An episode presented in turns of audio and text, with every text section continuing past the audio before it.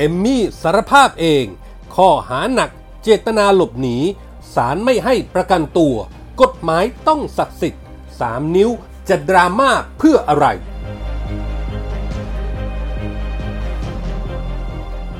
สวส่งสัญญาณโหวตคว่ำแก้รัฐธรรมนูญวาระสามเพราะไม่เชื่อใจสอสอจะไม่แตะหมวดพระมหากษัตริย์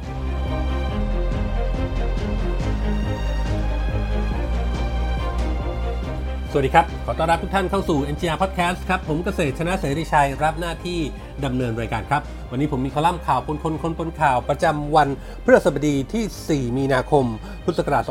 2564 มาฝากกันครับ พลันที่นายไชยอมรแก้ววิบูลย์พันธุ์หรือแอมมี่ The Bottom Blues แนวร่วมกลุ่มราษฎร ผู้ต้องหาคดีเผาพระบรมฉายาลักษณ์หน้าเรือนจำคลองเปรมถูกจับบรรดาฝ่ายม็อบ 3 นิ้วก็ใช้โซเชียลกระหน่ำก่อหวอดดราม่ากันหนัก เช่นติด แฮชแท็ก save แอมมี่แฮชแท็กยกเลิก 112 สร้างกระแสเพื่อกดดันฝ่ายรัฐ แนวร่วมของกลุ่ม 3 นิ้วพยายามอ้างข้อกฎหมาย หรือเบี่ยงเบนประเด็นว่า ตำรวจตามไปจับแอมมี่ที่โรงพยาบาล เพื่อชี้ให้เห็นว่าแอมมี่นั้น ป่วยนอนพักรักษาตัวอยู่ที่โรงพยาบาล จะไปก่อเหตุได้อย่างไร ขณะที่สื่อแนวร่วมก็พยายามถามเค้นตำรวจ มีหลักฐานอะไร ชนิดที่การถามกลายเป็นการตะคอกตำรวจทำให้นักข่าว ถูกวิพากษ์วิจารณ์ถึงการทำหน้าที่ที่ดูเกินเลย ใส่อารมณ์ หรือกระทั่งตั้งคำถามว่าทำไมตำรวจไม่ทำตามขั้นตอน ออกหมายเรียกผู้ต้องหาก่อน แล้วค่อยออกหมายจับ พยายามเรียกร้องหามาตรฐานกระบวนการยุติธรรม หรือแม้แต่คำถามทำไมแอมมี่ไม่ได้ประกันตัวเหมือนแกนนำกปปส ที่ถูกตัดสินไปก่อนหน้านี้ดราม่ายังลุกลามใหญ่โตไปถึงเรียกร้องให้กรณีของแอมมี่เป็นตัวอย่างของการกระทำตาม หนักข้อไปถึงการวิพากษ์วิจารณ์มาตรา112 ที่รัฐมีไว้รังแกฝ่ายตรงกันข้าม เรื่องนี้ถ้าว่ากันตามจริงก็คือเอมมี่ถูกบุกจับคาห้องพัก แล้วขอให้ตำรวจพาไปโรงพยาบาล เพราะตกนั่งร้านจนกระดูกไหล่น่าจะร้าว และก็มีการสารภาพกันเรียบร้อย เพราะจำนวนต่อหลักฐานกล้องวงจรปิดที่จับภาพได้อย่างชัดเจน ตัวแอมมี่เองก็ได้โพสต์ข้อความลง Facebook แอมมี่เดอะบัตทอมบลูหลังจากที่เจ้าที่ตำรวจเข้าจับกลุ่มว่า การกระทำการเผาในครั้งนี้เป็นฝีมือของผม และผมขอรับผิดชอบไว้แต่เพียงผู้เดียว ไม่มีการเกี่ยวข้องกับกลุ่มการเคลื่อนไหวใด หรือการเรียกร้องใด เหตุผลของผมนั้นเข้าใจง่ายมากเล่าไปถึงตอนผมโดนจับไปเมื่อวันที่ 13 ตุลาปีที่แล้ว เพนกวินคือคนแรกที่โทรหาผมบนรถห้องขัง และประกาศรวมพลมวลชนทันที แต่กลับกันในครั้งนี้ กวินและพี่น้องของผมติดอยู่ในคุกนานกว่า 20 วันแล้ว ผมไม่สามารถที่จะช่วยเหลือพวกเขาได้เลย ผมรู้สึกละอาย ผมผิดหวังในตัวเอง การเผาในครั้งนี้ ผมยอมรับว่าเป็นความคิดที่โง่เขลาและทำให้ตนเองต้องตกอยู่ในอันตราย แต่ความหมายที่ซ่อนอยู่ในการเผาครั้งนี้มีอยู่มากมาย เป็นเชิงสัญลักษณ์ง่าย ๆ ที่หวังจะให้ทุกคนเข้าใจและมองเห็นมันทีนี้มาดูข้อกล่าวหาที่พนักงานสอบสวนแจ้งข้อหาแอมมี่นะครับว่ามีอะไรบ้าง กระทำความผิดก็คือ ร่วมกันหมิ่นประมาท ดูหมิ่น หรือแสดงความอาฆาตมาร้ายสถาต่อพระมหากษัตริย์ ร่วมกันวางเพลิงเผาทรัพย์ของผู้อื่นนำเข้าสู่ระบบคอมพิวเตอร์ ซึ่งข้อมูลคอมพิวเตอร์ใด ๆ อันเป็นความผิดเกี่ยวกับความมั่นคงแห่งราชอาณาจักร หรือความผิดเกี่ยวกับการก่อการร้ายตามประมวลกฎหมายอาญา ตามประมวลกฎหมายอาญามาตรา 83 มาตรา 112 มาตรา 217 พรบว่าด้วยความการกระทำความผิดเกี่ยวกับคอมพิวเตอร์พุทธศักราช2560 มาตรา 14 วงเล็บ 3 ต่อมาครับแม่ของแอมมี่ก็ได้ยื่นคำร้องพร้อมหลักทรัพย์เป็นเงิน 90,000 บาท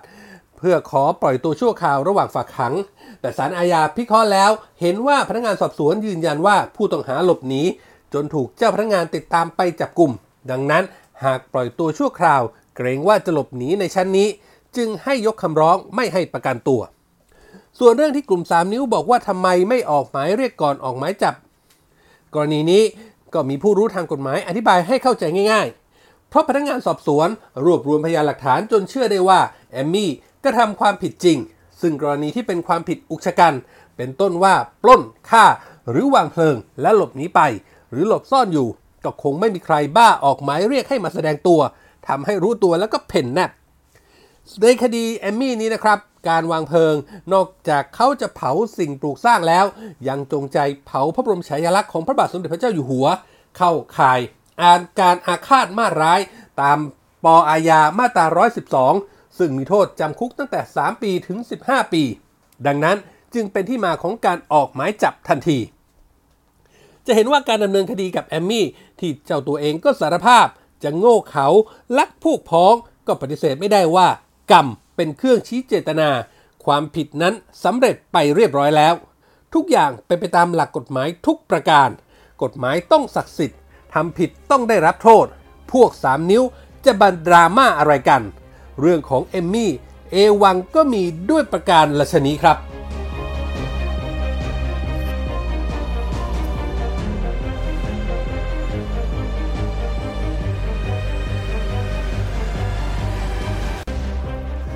รื่องการแก้ไขรัฐธรรมนูญได้กลับมาอยู่ในความสนใจอีกครั้งนะครับ เมื่อสารรัฐธรรมนูญนัดพิจารณาวินิจฉัยคำร้องของภัยบูลนิติตะวัน สสบัญชีรายชื่อพรรคพลังประชารัฐ ที่ยื่นผ่านประธานสภาผู้แทนราษฎร เพราะเห็นว่าการแก้ไขรัฐธรรมนูญที่สภาได้ดำเนินการมาตั้งแต่ต้น ด้วยการให้มีสภาร่างรัฐธรรมนูญหรือสสร ขึ้นมายกร่างรัฐธรรมนูญใหม่ทั้งฉบับนั้นทำไม่ได้ เพราะรัฐธรรมนูญให้ทำได้แค่การแก้ไขรายมาตราเท่านั้น ขณะที่สสอีกจำนวนหนึ่งโดยเฉพาะฝ่ายค้านเห็นว่ารัฐธรรมนูญกำหนดชัด ว่าสภามีอำนาจแก้ไขเพิ่มเติมรัฐธรรมนูญรายมาตราได้ โดยมีข้อจำกัดเพียงข้ามแก้ไขแล้วไปกระทบต่อระบอบการปกครอง และรูปแบบของรัฐเท่านั้น ดังนั้นการแก้ไขโดยให้มีสสร จึงอยู่ในกรอบที่รัฐธรรมนูญกำหนดไว้ ก็ต้องติดตามว่าการพิจารณาของสารรัฐธรรมนูญที่จะมีขึ้นในวันที่ 4 มีนาคมจะออกมาอย่างไร ถ้าศาลเห็นว่าขัดรัฐธรรมนูญ ก็เป็นอันว่าสิ่งที่สภาได้ดำเนินการมาจนกระทั่งผ่านวาระสองไปแล้ว รอการพิจารณาวาระสามที่จะมีขึ้นใน 17-18 มีนาคมนี้ ก็ต้องยุติไปไม่พิจารณาต่อ แต่ถ้าไม่ขัดรัฐธรรมนูญก็ดำเนินการต่อในวาระสามได้ และก็ประเด็นที่น่าสนใจก็คือถ้าไปต่อจะผ่านด่านวาระสามได้หรือไม่ ราะตามที่รัฐมนูญกำหนดนะครับต้องใช้เสียงมากกว่าครึ่งหนึ่งของสมาชิกเท่าที่มีอยู่ของสองสภา ก็คือ 376 เสียง และในจำนวนนี้ต้องได้เสียงเห็นชอบจากสวไม่น้อยกว่า 1 ใน 3 ของสว ก็คือ 84 คน และยังต้องมีเสียงจากสสจากพรรคที่ไม่มีสมาชิกเป็นรัฐมนตรี ประธานสภา หรือรองประธานสภาผู้แทนราษฎร หรือสสฝ่ายค้านเห็นชอบด้วยไม่น้อยกว่าร้อยละ20 ของทุกการเมืองรวมกัน ปัญหาใหญ่อยู่ที่เสียงสว 84 เสียงจะยอมให้ผ่านหรือไม่ และขณะนี้ก็มี 2 สว คนสำคัญครับ ที่พอจะบอกได้ว่า เป็นเสมือนตัวแทนของสว ส่วนใหญ่ออกมาประกาศแล้วว่าต้องคว่ำคนแรกก็คือกิติศักดิ์รัตนอุราหะ เจ้าของวาทะสสขี้ข้าโจรบอกว่าที่ต้องโหวตคว่ำเพราะลึกๆแล้ว เชื่อว่าการแก้รัฐมนูญครั้งนี้ มีสสเจตนาจะแตะหมวด 1 และหมวด 2 ซึ่งสว มีจุดยืนชัดเจนว่าห้ามแก้ไข โดยในช่วงของการพิจารณาวาระสองทางสว ก็ได้หาแนวทางป้องกันไว้แล้ว โดยการเสนอให้เพิ่มข้อความว่า ให้รวมถึงการห้ามสสร แก้ไขเนื้อหาอีก 38 มาตราที่เกี่ยวกับสถาบันเข้าไปในร่างรัฐธรรมนูญด้วย แต่ปรากฏว่าที่ประชุม ลงมติด้วยคะแนน 349 ต่อ 200 ไม่ให้เพิ่มเติมถ้อยคำตามที่สวเสนอไป เสียง จากพรรคที่น่าสังเกตนั้นก็คือ 349 เสียงนั้น ไม่ใช่แค่เสียงฝ่ายค้าน แต่มีเสียงจากพรรคร่วมรัฐบาลอยู่ด้วยทำให้สวไม่ไว้ใจ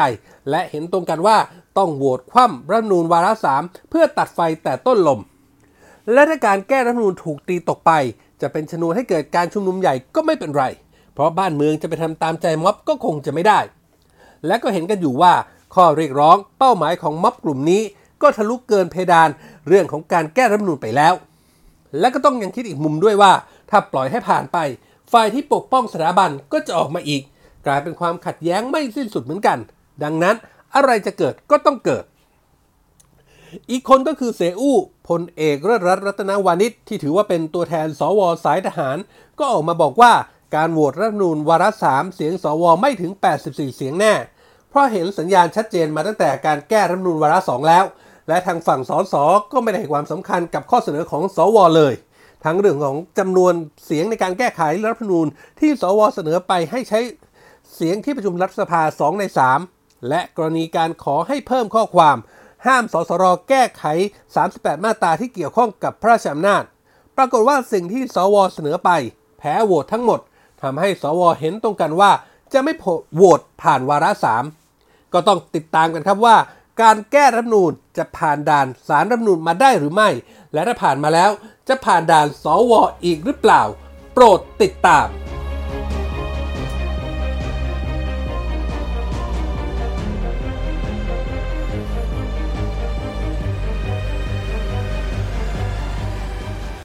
นี่คือเรื่องราวจากคอลัมน์ข่าวปนคนคนปนข่าวที่ผมนำมาฝากกันในวันนี้นะครับคุณผู้ฟังสามารถเข้าไปอ่านเพิ่มเติมได้ครับ ในเว็บไซต์ของเรา ngronline.com